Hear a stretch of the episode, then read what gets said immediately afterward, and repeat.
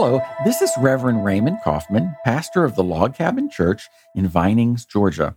Welcome to our podcast. Today we're discussing brokenness.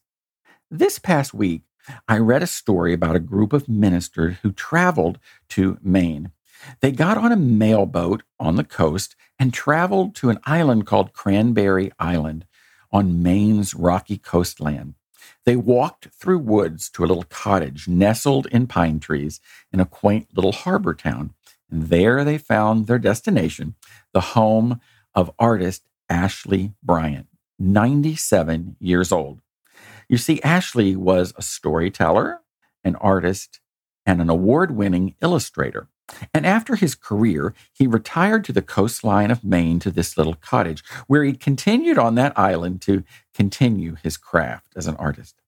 Every nook and cranny of his cottage is crammed with his collections collages and paintings, a collection of sea glass, driftwood, and shells. You see, he sees beauty in whatever he finds washed up on the ocean shore.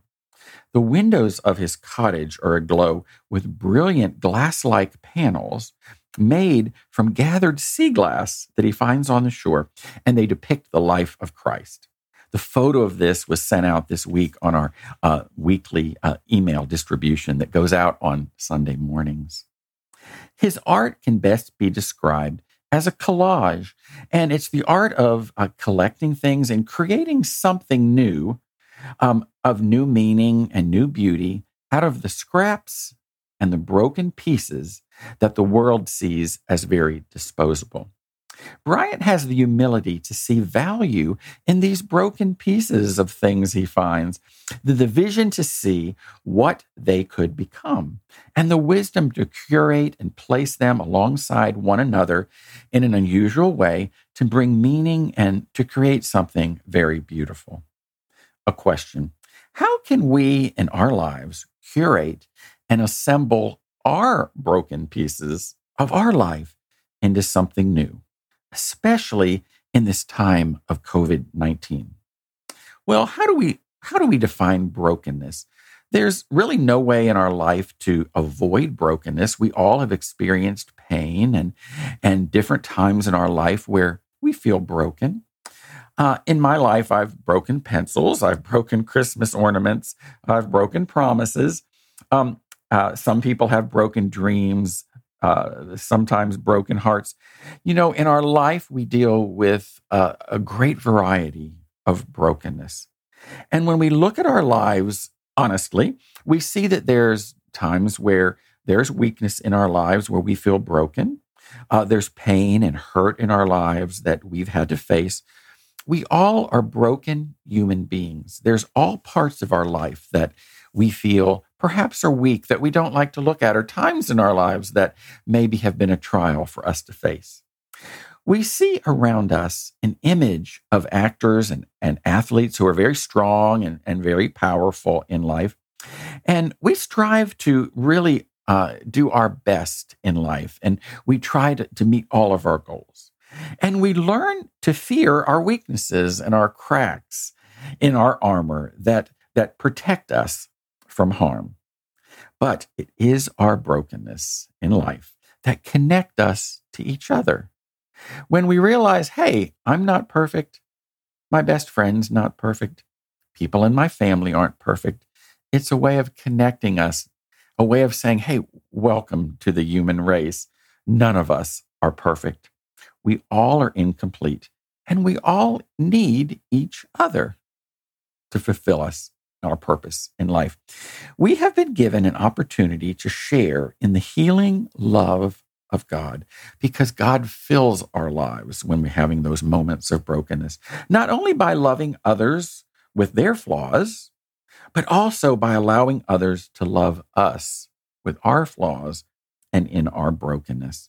So we embrace our humanity in all of its imperfections. God takes us thankfully, as we are. He loves us just as we are, even with our imperfections in all of our brokenness.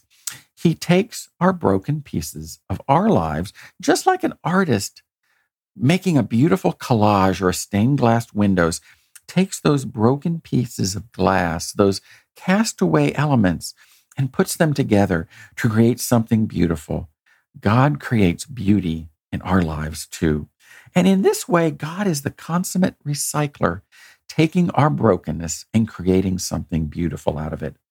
There's something about important about learning of our own brokenness, our own weaknesses. And when we admit them, then we realize that God can take us to the next level.